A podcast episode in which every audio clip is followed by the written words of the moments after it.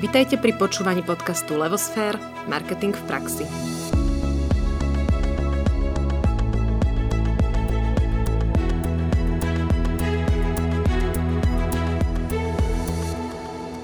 Dobrý deň, vítame vás pri počúvaní pravidelného vzdelávacieho podcastu Marketing v praxi. Moje meno je Nadia Kacera a spoločne s Ankou Sabolovou dnes vyspovedáme zaujímavého a úspešného hostia Filipa Kúvnu, ktorý je generálnym riaditeľom spoločnosti Strosl a našou témou bude natívna reklama. Dobrý deň. Dobrý deň. Filip, vyše 4 rokov ste generálnym riaditeľom slovenskej pobočky švedskej spoločnosti Štrosl, pomocou ktorej pomáhate efektívnejšie distribuovať obsah v online priestore a zlepšovať engagement užívateľov. Predtým ste 12 rokov pracovali ako vedúci projektového oddelenia v zoznam.sk. Okrem toho ste členom správnej rady IAB Slovakia, Združenia internetovej reklamy a ste trénerom vo vzdelávacom a certifikačnom programe DIMAC. Podielali ste sa na tvorbe príručky o natívnej reklame a obsahovom marketingu. Vaše príspevky si môžeme prečítať v stratégiách alebo na Facebooku v skupine Content Marketing Community SKCZ. Pravidelne prednášate o natívnej reklame a obsahovom marketingu na rôznych konferenciách, workshopoch a vašim životným cieľom je stať sa učiteľom. Správne? Je to tak, aj keď ja na tom generálnom riaditeľovi sa vždycky tak pousmejem, pretože to znie tak ako, že celý deň nič nerobím, viete, ak to chodí v tých veľkých firmách. Pritom včera som u nás vysával a vynášal smeti, takže my sme malá firma, takže e, ten generálny riaditeľ ma tam tak vždycky pobaví, keď mi niekto povie. Čiže... My to máme tak tiež, že si s Naďou hovoríme, že dneska som ja generálna riaditeľka, alebo ty. Takže áno, v malých firmách je to človek tak, pre všetko. Tak, presne. Čiže ja som aj upratovačka, aj riaditeľ. All in tak, one. Tak, presne. Filip, taká prvá otázka, lebo vždycky na začiatku podcastu my si radi definujeme tú tému, o ktorej sa ideme rozprávať uh-huh. a mhm. s vami sa chceme teda porozprávať na tému natívna reklama. Uh-huh. Čo je to z vášho pohľadu natívna reklama? Ako by ste nám to definovali? Um, natívna reklama je spôsob distribúcie vášho obsahu taký, že vy ako používateľ ani neviete, že kon, konzumujete reklamu. Je úplne najlepší príklad zo všetkých, keď Forrest Gump obehol Ameriku v Nike kopačkách Just Do It, to tam proste sa hodilo do toho. Mm-hmm produktu ako takého. Do dnešného dňa sa vlastne nevie, či to Nike zaplatil alebo nie, ale sú keby jasné dôkazy o tom, že si dlhodobo udržiavali veľmi dobré vzťahy s tým režisérom. On ich použil teda vo Forestovi Gumpovi, alebo ten istý režisér robil aj Back to the Future, kde boli také tie samozavezovacie topánky. Alebo, alebo James Bond, že jazdí už neviem koľko rokov na Aston Martin a teraz najnovšie pije pivo Heineken, to není náhoda, hej? Takže to je tá natívna reklama že vy to pozeráte a ani neviete, že oh, to je reklama. Čiže ono to má byť náhoda, ako ja, ako ten, čo to konzumuje, tú reklamu, mám mať pocit, že je to náhoda, alebo že to, si to nemám uvedomiť, ale na druhej strane je to niečo organizované, hej? A to sa dostaneme k tomu content marketingu, ktorého súčasťou je natívna reklama, že content marketing je celkovo o tom, že tvorím zaujímavý obsah, ktorý sa tomu človeku páči. Že vy, ako máte konzultingovú spoločnosť Levosphere a robíte takýto podcast, robíte vyslovene hodnotný obsah pre tých podnikateľov. Mm-hmm. A teraz si predstavte, že vy to šírite nejakými svojimi kanálmi cez sociálne siete, cez svoje profily a tak ďalej. A teraz jedného dňa sa rozhodnete, že oh, ale chcela by som ešte niečo viacej, aby to malo väčšiu tú distribúciu, tak sa dohodnete neviem, s Forbesom, že teraz Forbes buď mu zaplatíte, alebo to bude mať on niečo vložené a Forbes bude svojim čitateľom ešte ďalej ďalej šíriť váš obsah. Mm-hmm. Pre tých jeho čitateľov alebo poslucháčov to nemá žiadny nejaký že nevadí mu to, že pozera tú reklamu, čiže sa mu to hodí, lebo pomáha im robiť biznis lepším a vy máte Forbes ako svoj distribučný kanál, čiže pre vás je to tá natívna reklama v tom Forbese, v tom, podka- v tom, že vy sami ako osoby vystupujete a pozicionujete sa do role nejakého toho odborníka na nastavovanie marketingovej stratégie. Uh-huh. Aký je potom rozdiel medzi content marketingom a, a medzi natívnou reklamou? Je no, tam content nejaký... marketing je ako keby, že všetko, to je, že uh-huh. zanalizujete si, že čo chcem robiť, je ten uh-huh. priestor na tom trhu, potom začnete robiť ten hodnotný obsah, že to ten človek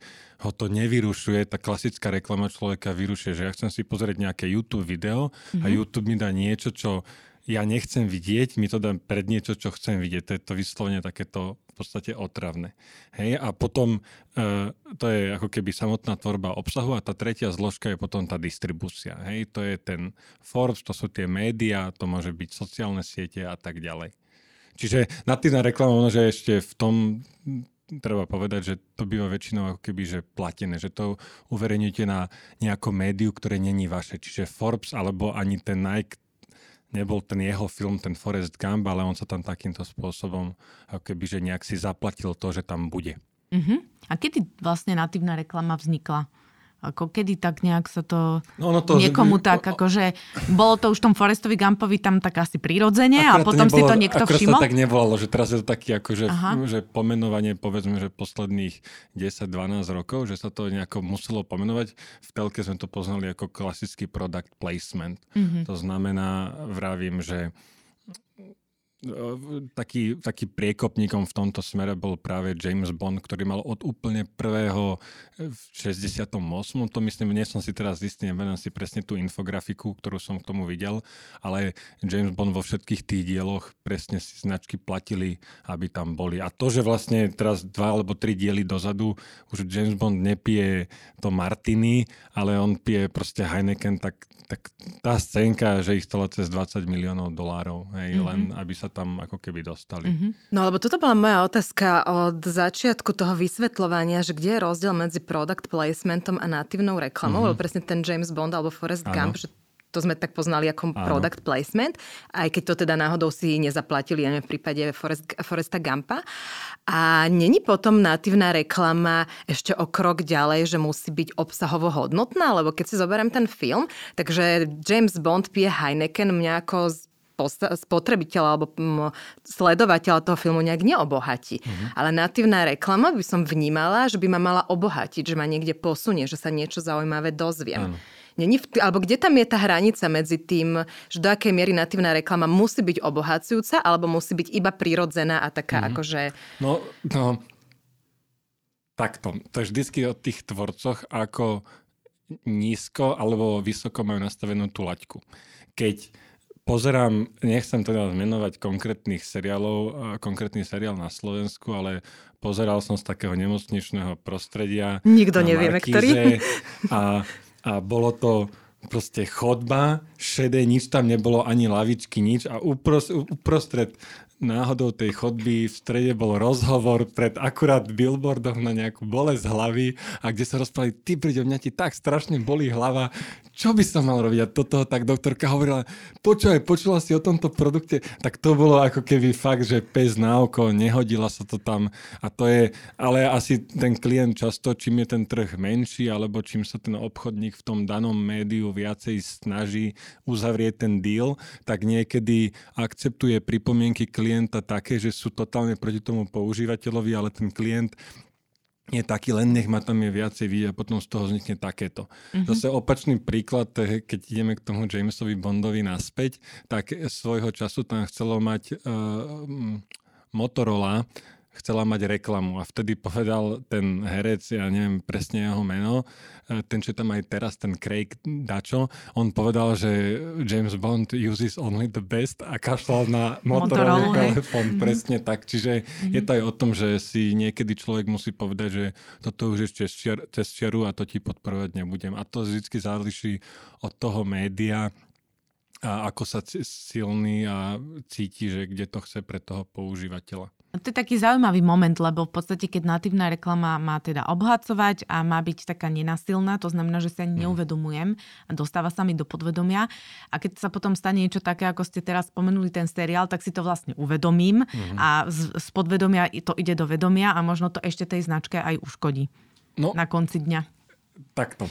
Môj taký obľúbený príklad je, že keď bola 2014, to boli voľby, e, čo to vyhral vtedy, jak sa nesrovnal, sa volal ten primátor. Mm-hmm. On to vtedy urobil vyslovene ako keby na drzovku, teraz to robil Pelegrini pred týmito voľbami, aj keď nechcel som moc do politiky, ale oni urobili, sa dohodli s takými youtubermi, teraz je ten jeden z tých youtuberov PPP Peter, predtým sa volal, mali také, taký veľmi známy, robí krásne videá, ja ho odporúčam sledovať a oni sa predtým volali Shy Chickens a oni robili akože taký sociálny experiment, uh, virálne video robili, že zahrali sa na, na manažera a na bezdomovca a išli ako keby doprostred centra mesta a začali tam ako grcať krv. A teraz e, ten sociálny experiment bol o tom, mm. že tomu biznismenovi všetci pomohli, to není vám mm. nič. A toho bezďaka všetci obchádzali, že ježiš, on musí byť opitý, však poznáme to všetci nejak z vlastnej mm. skúsenosti. Až išiel nejaký okolo pánko náhodou na bicykli a ešte bicykli, hej, že nechodí ani nejakým autom a zastavil sa a nič vám nie a tak ďalej. A potom oni prišli s tou kamerou akože k nemu, že aby sa vyspovedali to. A bol to náhodou primátor Ivo Nesrovnal. Mm-hmm. A keď ste sa potom v tom ako keby hlbali ďalej v tom videu, tak ste videli, že oni v tých cenkách aj s tým biznismenom na tých rozličných miestach používali stále tých istých ako keby, že komparzistov, ľudí, čo išli náhodou okolo, aby to tam mali. Proste, že a toto video malo stovky tisíc videní, písali o tom média, že a, a keď si pozriete to video, tak má, že tisíce lajkov, že oh, aké je to vtipné a tak, ale 71 dislajkov ľudí kvázi odhalilo to, že, že Ivo si robil lacnú reklamu. A mm-hmm. toto isté bolo proste teraz rozhovor v tej Slovenke s Pelegrínim, mm-hmm. ktorý 50 tisíc... Nechcel som do tých moc politických hey, vecí, ale chápeme. je tam presne tá vec, ktorú ste povedali pred chvíľkou, že ako ja mám ako človek mať dôveru v nejakú tú značku, keď ma takýmto spôsobom odžubáva... No mm-hmm. presne tak. Mm-hmm. Takže je to ako keby aj pre tú značku my sa snažíme vysvetľovať, že ten obsah mali by ste si ho priznať, je to uh, ako keby úplne štandardná vec, zvyšuje to aj vašu rep- reputáciu, aj reputáciu toho média, že ako keby dá sa vám dôverovať. Čo mm-hmm. v mhm. dnešnej dobe nebýva úplne samozrejme už asi. Aké potom poznáme vlastne formy tej natívnej reklamy? Lebo zabrdli sme aj do tej filmovej tvorby, mm-hmm. hovoríme možno o nejakých videách, mm-hmm. youtuberi online, PR články predpokladám. Čo všetko tam patrí? Kde sa dá o natívna reklama vlastne... Tá, áno, tá, e, je, je ich v podstate nejakých, že šestých druhov e, a tá všeobecná definícia je taká, že natívna reklama je všetko, čo sa, čo sa tvarí ako prirodzená súčasť miesta, na ktorom sa nachádza. Čiže prvá vec sú nejaké klasické články alebo PR články v médiách, hej, že sú nejaké rozhovory a tak ďalej. Tá druhá je to, čo robíme my v Strosli, to sú tie content recommendation boxy, to znamená, že vy čítate nejaký článok, dočítate článok, ste na tom médiu v, v momente, že sa rozhodujem, že čo idem ďalej čítať, sú tam nejaký odporúčaný obsah a my vám odporúčime obsah vašej značky. Tretie sú potom ako keby všelijaké katalógy a tak ďalej. To, že si na Heureke vyhľadávate nejaký telefón a na prvých troch miestach vám to odporúči nejaké shopy, to není náhoda, to za to tie shopy zaplatili. Mm-hmm. Potom sú tam klasické a potom sú tam klasické vyhľadávania, to znamená aj reklama na Google, keď si tam hľadíte plastové okno a vám tak že to nerozpoznáte na Facebooku, keby nebolo pri tom príspevku napísané sponzorované, tak nemáte šancu že je to reklama. No a potom je tam ako keby, že všetko ostatné a to sú, to sú YouTube, to sa ako keby hrozne rýchlo rozvíja. Čiže teraz je e, v podstate youtuberi sú takí hlavní alebo nejakí ambasádori, alebo idú do popredia aj tieto podcasty, ktoré robíte vy. To znamená, že vy zatiaľ tam tú reklamu moc nemáte, ale uh, ale v zahraničí úplne býva bežné, že v tých podcastoch aj prvých 5, mali ste vlastne aj mali ste rozhovory s podcasterom jedným, tuším. Hej, s Danom Tržilom. No, tak on presne tam hovoril, že to býva aj, aj niekoľko minútové bloky, hej, že nejakej reklamy. Takže ano. to sú také hlavné smery, ktorým sa ten trh uberá. Vy ste spomenuli, že je to označené sponzorované, alebo teda nejakou mm-hmm. formou je to označené, že je to akože reklama. Uh, to ale vlastne tomu, kto sa pozerá, uh, môže vadiť pretože si povie, OK, tak toto nie je obsah, ktorý tvoril redaktor, mm-hmm. toto je obsah, ktorý tvorila nejaká značka. Uh, akú si máte skúsenosť? Je to tak, vadí to ľuďom, nevadí to, alebo mení no, to celý ten pohľad na vec? No,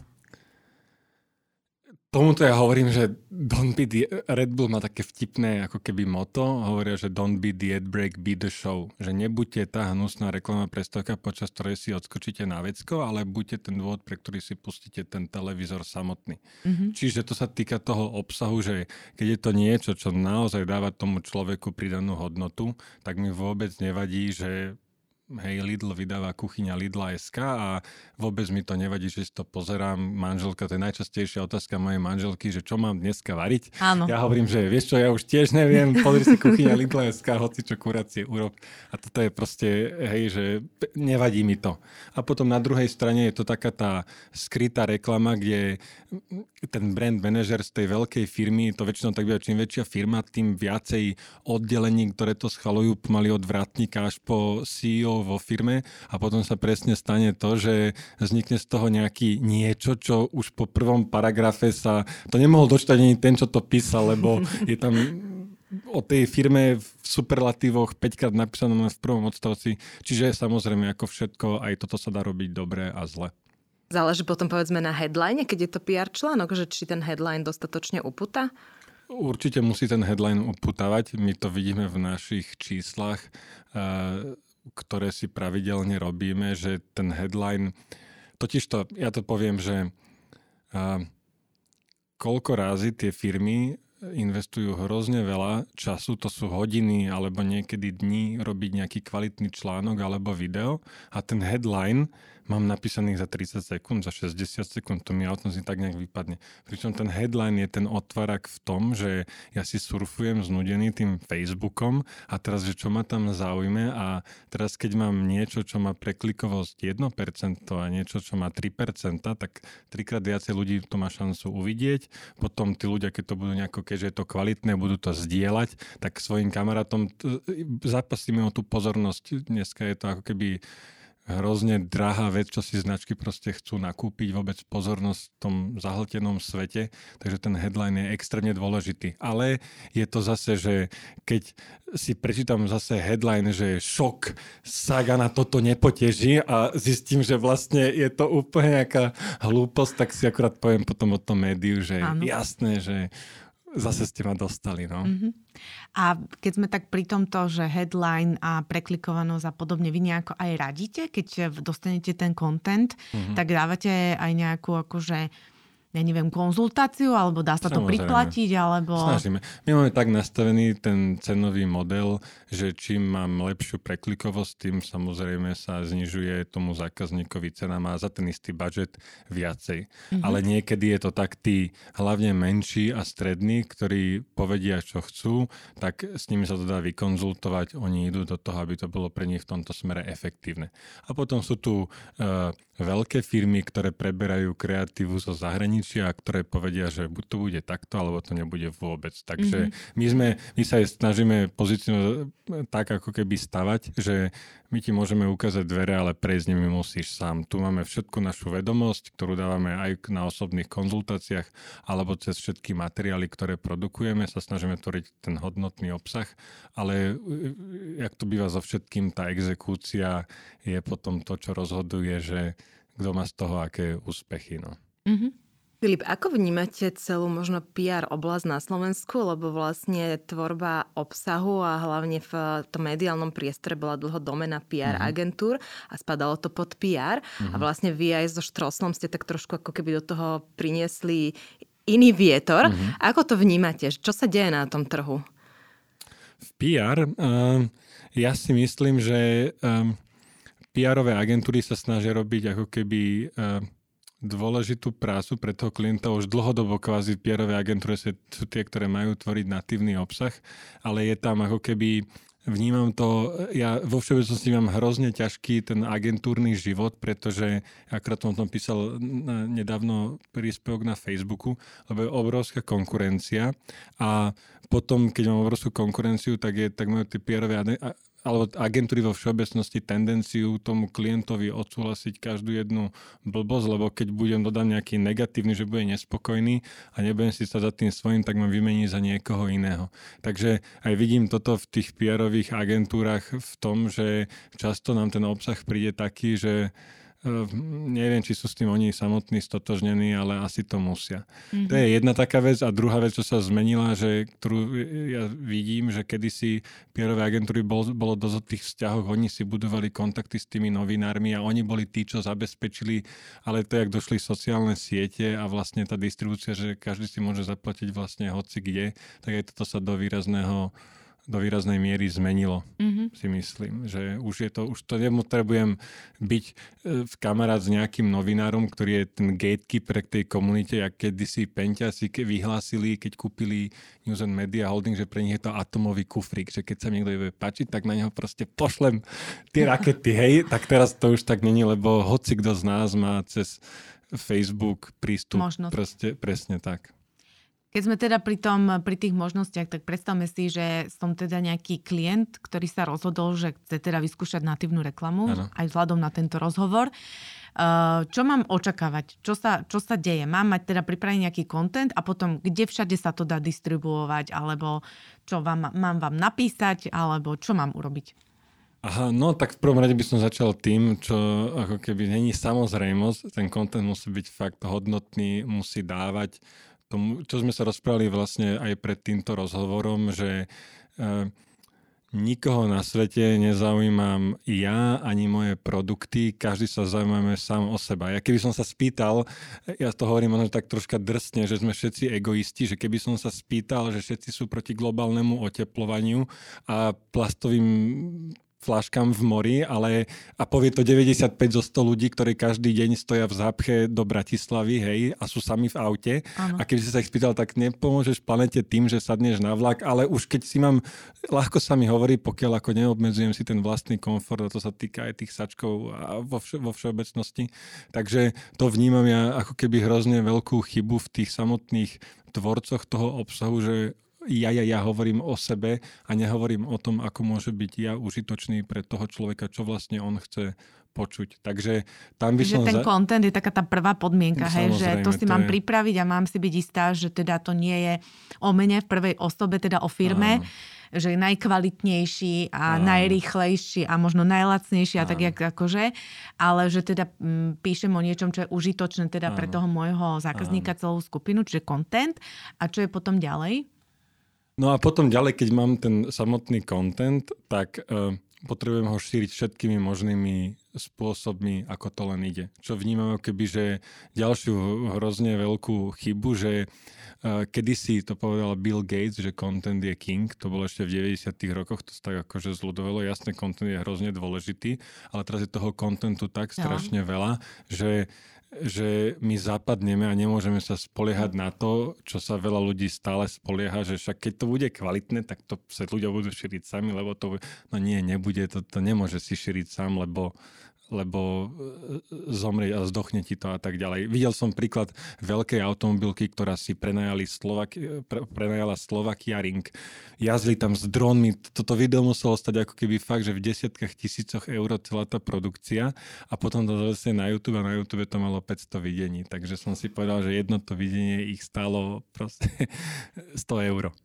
Takže, no a presne to my sa snažíme hovoriť, že ako keby v ideálnom prípade, že 20-80, 20% svojho času daj do e, tvorby samotného obsahu a 80% to šír všetkými možnými spôsobmi. E, často je to o tom, že 95 ku 5, že však je to dobre to video, tak sa to bude, no nebude sa to šíriť samo.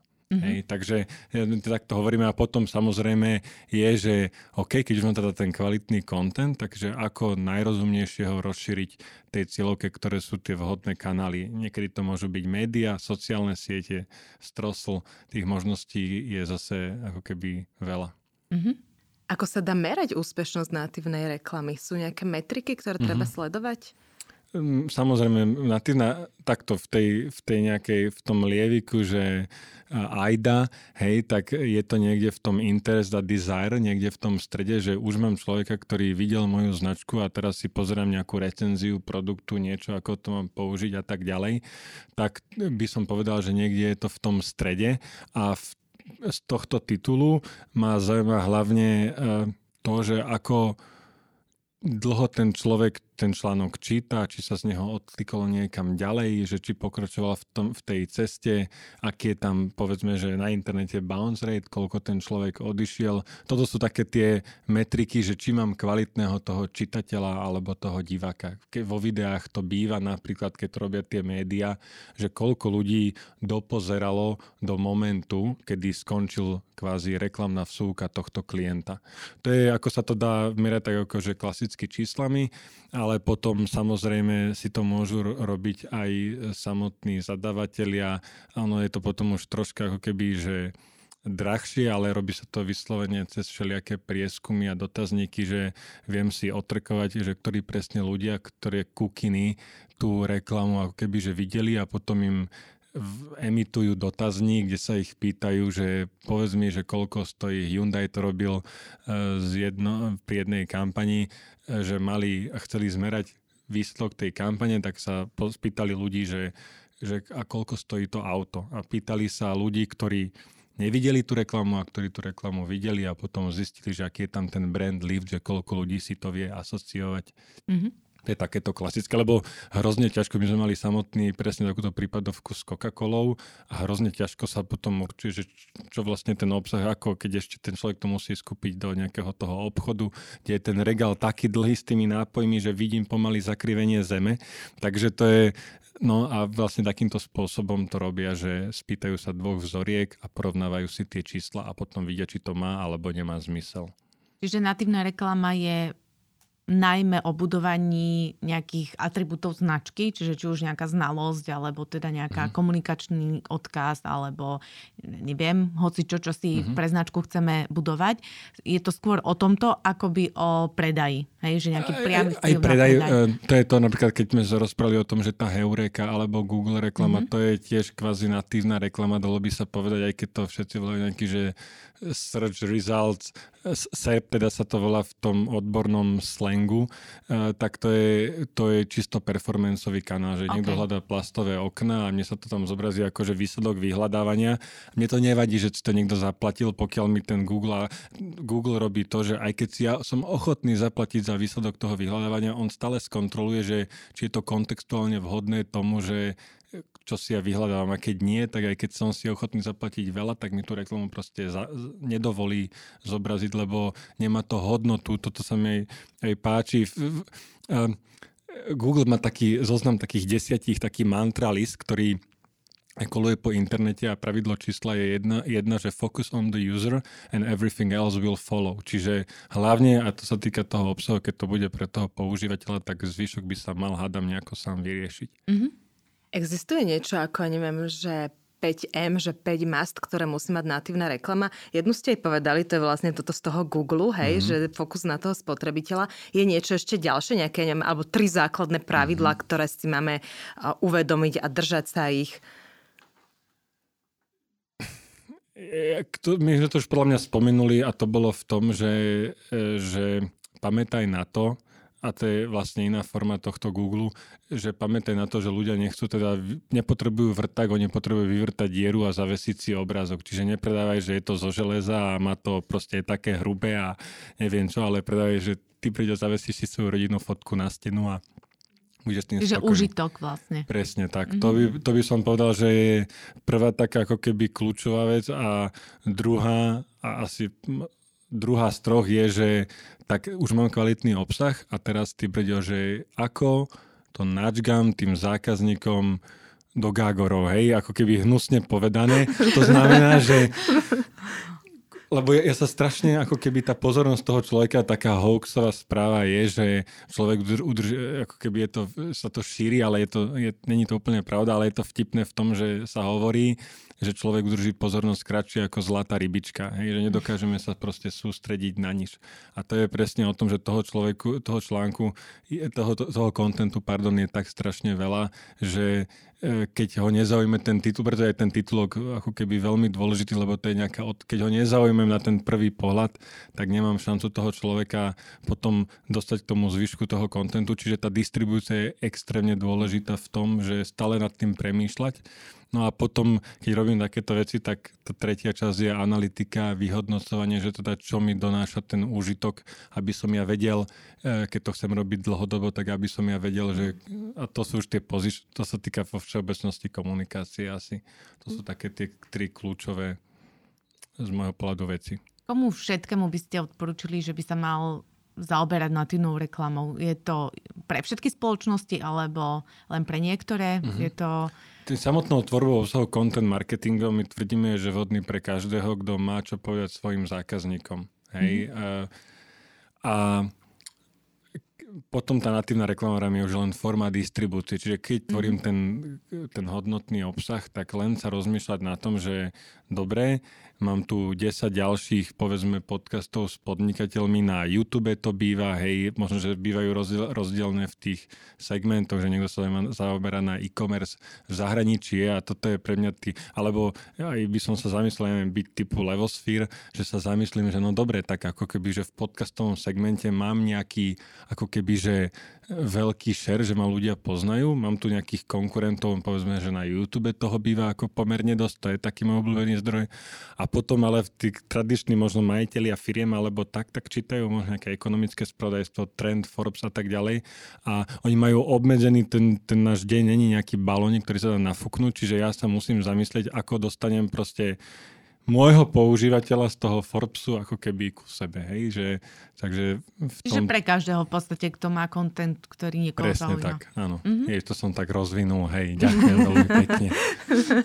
A prejdeme možno trošku viacej ešte k... s- A teraz správne štrosl alebo strosl? Ako chcete, tak to volajte. Lebo- boli, keď sme boli deti, tak sme boli také tie koleskové korčule a rocesy sa volali a niekto volal roces, niekto rokes a niekto ročesy, takže ako chcete, tak to volajte. Ale tak e, značka sa sama seba volá ako? Ja to volám strosl. Aha, lebo my sme hovorili štrosl a počula som, že vy hovoríte tak strosl, tak som zostala, že do keľu, toto sme si nevyjasnili. Lebo to, to, Čiže- to je pôvodne zo Švedska, oni to tam tak vyslovujú, takže ja som to tak nejak akože prevzal po nich, ale mm-hmm. prirodzene to Slovakom príde štrosl, takže... Mhm, áno. Také nemecké skôr. Mhm. Uh-huh. Dobre, a teda poďme k, trošku k stroslu. Čo všetko vlastne v rámci firmy robíte? Všetko. Upratovačka včera, dneska na ráno podcast. Nemyslím vy, myslím ako firma. Aha. Že robíte v rámci firmy teda aj píšete povedzme ten content pre ľudí, alebo ho len distribuujete a robíte konzultácie. Čo všetko je ten váš My sa zásah? snažíme byť čisto distribučná platforma. Mm-hmm. Fokusovať, e, teda, alebo zameriavať sa len na to, lebo jednak myslím si, že v tom sme dobrí, aj v porovnaní s nejakou inou konkurenciou. Mm-hmm. A je tu, z pohľadu biznisového, je to také naše, že nevidím tu na e, tá konkurencia je tu na ako keby zďaleka nie taká, ako povedzme pri tej tvorbe obsahu, kde, kde každý proste copywriter, freelancer, agentúra má nejakých. Čiže keď mám e, takýto komoditný produkt, tak e, samozrejme tá maržovosť ide dole, lebo zapasia keď nemám čím iným, tak zapasím cenu. Hej. Takže v tomto je to naše unikum, že máme vybudovanú silnú distribučnú sieť tých ako keby top slovenských médií a to je to, čo my sme ako keby alternatíva ku Google a Facebooku, ktoré sa využije tak najčastejšie na šírenie aj hodnotného obsahu, kontentu. Takže my, my to verieme ako, že sú 3S distribúcie, search, social a strosl hovorím. OK, čiže keď eh, v podstate rozmýšľam o tej distribúcii a chcem byť teda všade, tak ak oslovím Strosl, tak eh, docelím to, že mám ako keby takú spleť, mix eh, tých médií, Presne nemusím sa tak. už o to starať ďalej. Presne. Možno dosiahnem aj lepšiu cenu, mm-hmm. možno aj lepšie poradenstvo, neviem, opravte ma, ako Je to zle. hlavne o tom, že e, keď už mám teda ten content, tak ja sa musím fakt zamýšľať nad tým, aby som to tým mojim zákazníkom vravím, naservíroval na tom tanieri, aby som teda to povedal tak krajšie, hej. A teraz vy keď si dohodnete nejakú správu, alebo aj si idete cez tú PR-ovú agentúru, alebo cez kohokoľvek, kto má tie dobré vzťahy, tak vy sa dostanete, povedzme, že do máte nejaký krém na tvár a teraz sa dostanete na nejaký portál ženský, neviem, nový čas pre ženy, ale teraz ten istý článok e, vy môžete distribuovať na Feminity.sk, na nejakej mm. Dive, na e, ďalších 20 ženských portáloch cez influencerky a youtuberky a neviem koho všetkého. A teraz je to o tom, že u nás z jedného miesta dosiahnete ako keby viacero teda tých ženských segmentov, portálov ako keby naviac. To je jedna vec, že samotné tie ženské weby, ale potom je to o tom, že aj tie ženy čítajú, čo sa deje vo svete, alebo chlapi finančníci stále pozerajú futbal, šport a takže my sa snažíme zasiahnuť hlavne, aby to sedelo akože kontextovo tomu používateľovi, aj keď není práve na ekonomickom webe, tak môže zaujímať nejaká recenzia Mercedesu, vymyslím si. Mm-hmm. Dobre, a potom to funguje tak, že máme jeden, povedzme, článok, ktorý tá značka napíše o tom ano. úžitku pre toho spotrebiteľa ano. a ten istý článok ide na, neviem, 10 vybraných relevantných médií, alebo... Presne je... tak. Uh-huh. To už robí ten robot v pozadí, že snaží sa hľadať, že tomuto človeku ide o to, aby tam mal, povedzme, že tú najvyššiu preklikovosť, alebo aby dostal hlavne čo najviac. Ten klient si vždycky definuje svoj cieľ, ktorý tým chce dosiahnuť a my mu podľa toho sa snažíme poradiť a namixovať pokrývať tie médiá tak, aby sa mu ten cieľ samozrejme splnil. A pokrývate mediálne všetky segmenty? E, keď si predstavím e, niečo vyslovene vysoko odborné, tak e, dokážete aj to opospodariť, že v podstate to nie sú nejaké, akože tá cieľovka nie je taká tá komerčná alebo nejaký ano. mainstream, ale ano. že cieľovka sú vyslovene nejakí odborníci alebo v nejakom Medicín. segmente. Medicín, Vysokozvyšné vozíky, no, taká obľúbená tak téma. To sa dá? No samozrejme vo vysokozvyšných vozíkoch neexistuje nejaký špecializovaný portál, lebo by asi nemal o čom písať. Tá naša sieť na Slovensku má momentálne cez 100 rozličných webových stránok, ale bohužiaľ medicínske weby samozrejme máme, rozličné zdravotnícke, mm-hmm, okay. ale takéto nie. Mm-hmm. Stále, čo aj v tomto podcaste viackrát padlo, myslím akože v iných, že to je, tu hovoríme, že B2B, B2C alebo human to human, čiže my to mhm. vnímame tak, že stále aj ten nejaký nákupca alebo marketér niekde v tých vysoko, v Jungheinrichu, oni sa týmto veciam práve venuje, tak on stále proste sleduje aj jeho zákazníci sledujú, čo sa deje proste v športe, v biznise, presne mhm. tak. Čiže e, v tomto, keď chcem robiť akože čisto B2B, tak ten konverzný kanál je v tomto smere asi fakt to, že mám šikovného obchodníka a preto sa musíme akože fakt snažiť. My napríklad sme, keď my sme tiež v podstate B2B a my sme svojho času mali také až šialenosti, potom sme to odpustili, že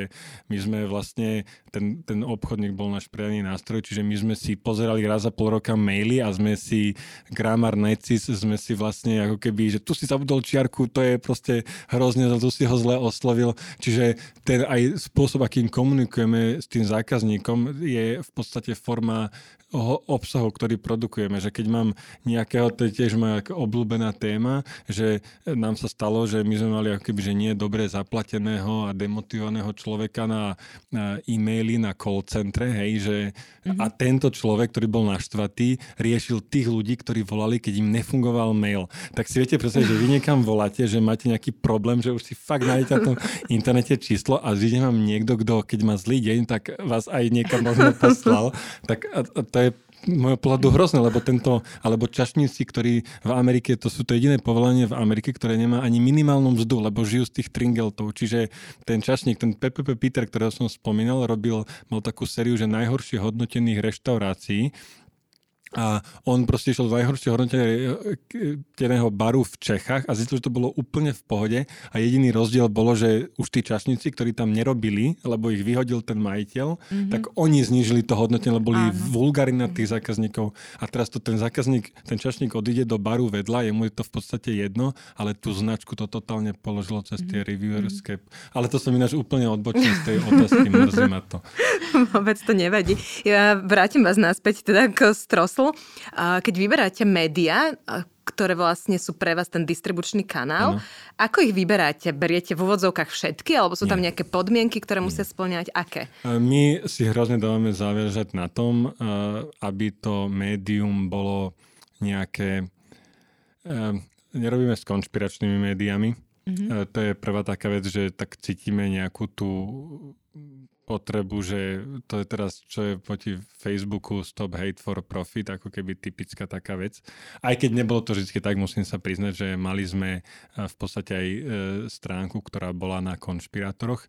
Eh, čiže aby to médium malo nejaký, povedzme, že bolo že nemal to niekto, kto má server doma pod postelou a píše si články, aké chce blogy. U nás je nejaký minimálny objem, 200 tisíc impresí, ktoré už zabezpečujú to, že je tam aj za tým nejaká právna endita, majú tam nejakú štruktúru. Že sa nestane to v podstate, že niekto sa ráno, čo sa stáva povedzme, že s tými influencermi, mm. že on sa opie, urobí nejakú blbosť v meste a on je ako ambasador značky, ktorú on potom takto reprezentuje. Tak toto my sa toho hrozne bojíme, že nevieme to zabezpečiť, že ako by sme sme aj možno, že s tými malými blogerikmi chceli nejakým spôsobom spolupracovať, lebo sú to síce drobné, ale je to hrozne veľká masa, ale potom sa dostávame k tomuto, že neboli by sme schopní garantovať tú kvalitu, čiže my si myslíme, že tých 100 webov je akože pomerne zasahujeme, uh-huh. zasahujeme na Slovensku 80% internetovej populácie, čo je viacej ako Facebook, čiže uh,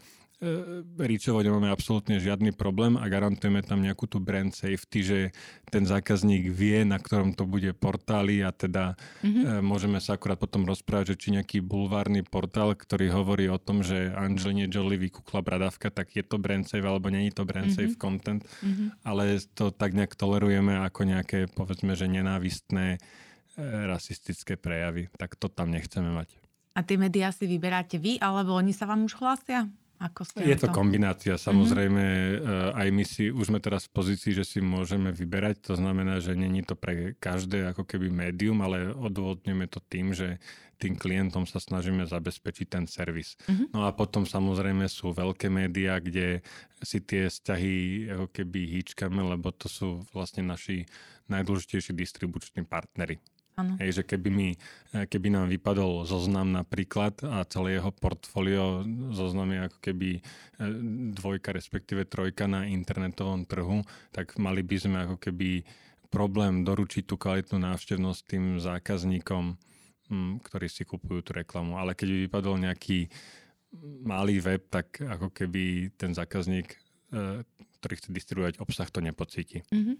A kto vás oslovuje vlastne z pohľadu tých zadávateľov? Sú to skôr agentúry, ktoré riešia klientov, alebo vedia klienti o vás napriamo, oslovia vás napriamo? Aj, aj, obi. Je to tak, že 80 na 20, lebo tí najväčší, agent, tí najväčší klienti na Slovensku je to tak, v zahraničí to sa delí krajina od krajiny, ale na Slovensku je to tak, že ten najväčší biznis ide cez agentúry, to znamená, že ktoré sú vyslancom vlastne toho klienta zabezpečujú, aj majú lepšie podmienky samozrejme agentúry nejak z pohľadu nákupu, lebo vedia cez objem vygaran- vy, vytradovať lepšiu sumu, takže to mm-hmm. sú také dôvody pre tých. A plus sú tam samozrejme špecialisti, ktorí sa od toho klienta postarajú, že ten klient rieši to, čo sme sa aj rozprávali pred rozhovorom, že ten marketingový manažer rieši vizitky a vkladačky, ako bude vyzerať faktúra a proste všetko. Mm-hmm. A on proste nemá logicky z tohto titulu šancu sedieť celý deň a iba sa venovať, ako najlepšie optimalizovať reklamu vo vyhľadávačoch,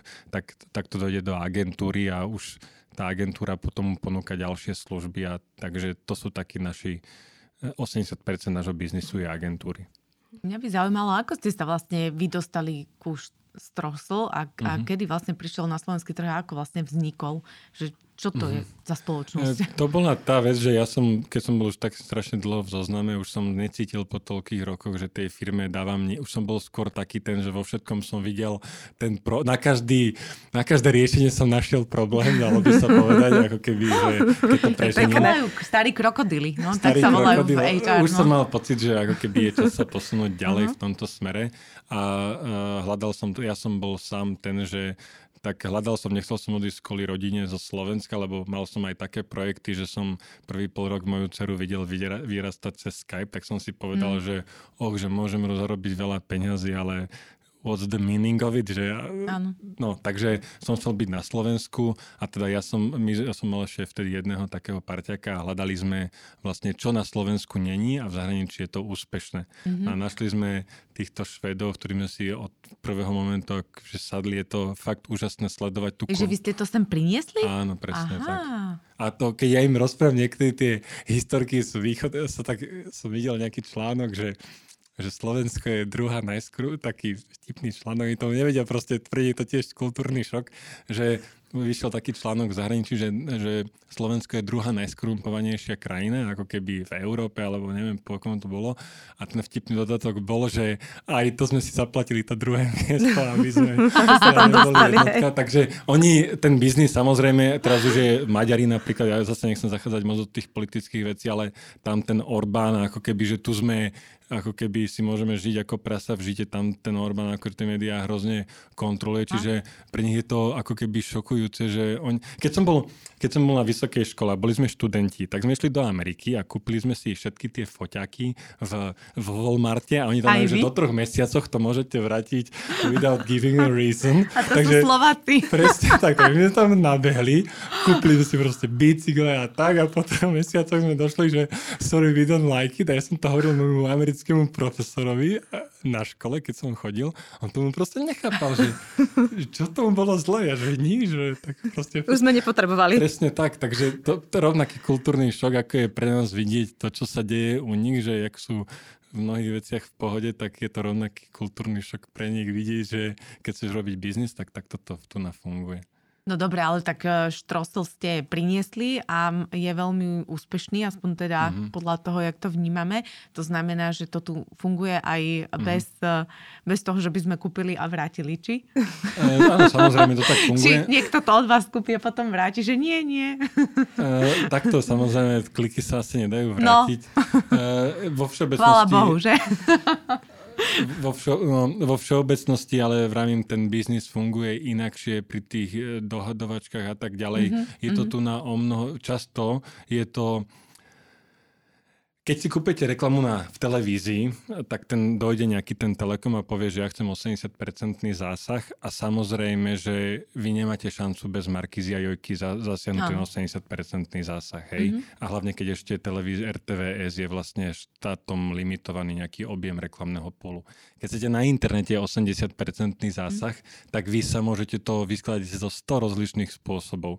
Takže je to hrozne vzťahová vec, že aby ste vy boli dohodnutý nejak s tým klientom, aby ten klient ako keby že preferoval vás a chcel vás. Mm-hmm. A mhm. teraz niektorí to riešia tým, že mali sme, že také, my sa snažíme aj profilovať, že vzdelávať toho klienta, to znamená, že my ho neposielame na dovolenky a tak, čo sa mm-hmm. ako mhm. keby, že bežne robí, alebo čo ma pobavilo, že došiel obchodník a s chutnou kyticou, hej, že dajte nám nejaký biznis, aj tak proste, takže každý uh, robí nejako. Robí, čo môže, hej. Presne tak. takže ja len toto chcem povedať, že a toto sú veci, ktoré úplne inakšie fungujú tu na, Ako úplne tam? inakšie fungujú v zahraničí, mm-hmm. hej, že my sa tu nám musíme snažiť a byť o každú, keď dojde tisíc eurová objednávka, tak my sme v tom akože z toho happy a vieme, že musíme ísť na tú kvantitu, že musíme tých objednávok, ja neviem, že 100 mesačne mm-hmm. a v, v Norsku napíše kolega, že idem z, zo stretnutia s klientom a dal nám 80 tisícovú kampaň, hej, že tak to je také, že to až neférové si povieme, a,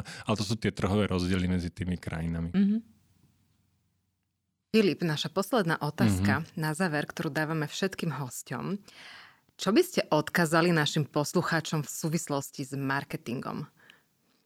E, Takým, e, aby som sa možno odlišil od tých, čo to hovorilo veľa mojich predchodcov, ja odporúčam v súvislosti s content alebo s tým tvorbou obsahu robiť evergreenový obsah. To znamená taký, ktorý není aktuálny len teraz tento mesiac alebo tento, lebo tá tvorba obsahu je keby že hrozne náročná. Ja keď tvorím mm-hmm. evergreenový obsah, Maria Carey urobila pesničku pred neviem koľkatými 25 rokmi All I Want for Christmas a každý rok sa to proste hrá, lebo je to aktuálne, lebo je to dobré, ľudia to počúvajú. Tak taký obsah sa snažte robiť, že vytvorte recenzie na opalovacie krémy a už nájdete ten svoj hero content, ten najlepší a ten distribuujte potom už každý rok opakujte. To by som keby odporúčal aj, aj v podcastoch a tak, že vôbec aj rok starý podcast môže byť staré, stále aktuálny, keď sa tvor, hovorí o, o 4P marketingu, ktoré budú platiť aj o 20 rokov, tak máte super obsah, nájdete si,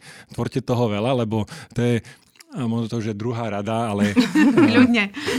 druhá rada je, že, že ja som zistil, že napísal som stovky, už cez tisíc som napísal rozličných príspevkov, článkov o marketingu a tá je taká, že niekedy totálna blbosť, ktorú ani netuším, že mm. toto môže byť úspešné, tak to má proste, že to sa šíri ako nejaká morová nákaza a niekedy na do toho srdiečku fakt sa snažím a, a nie, že to čítanie, ja som z toho fakt smutný.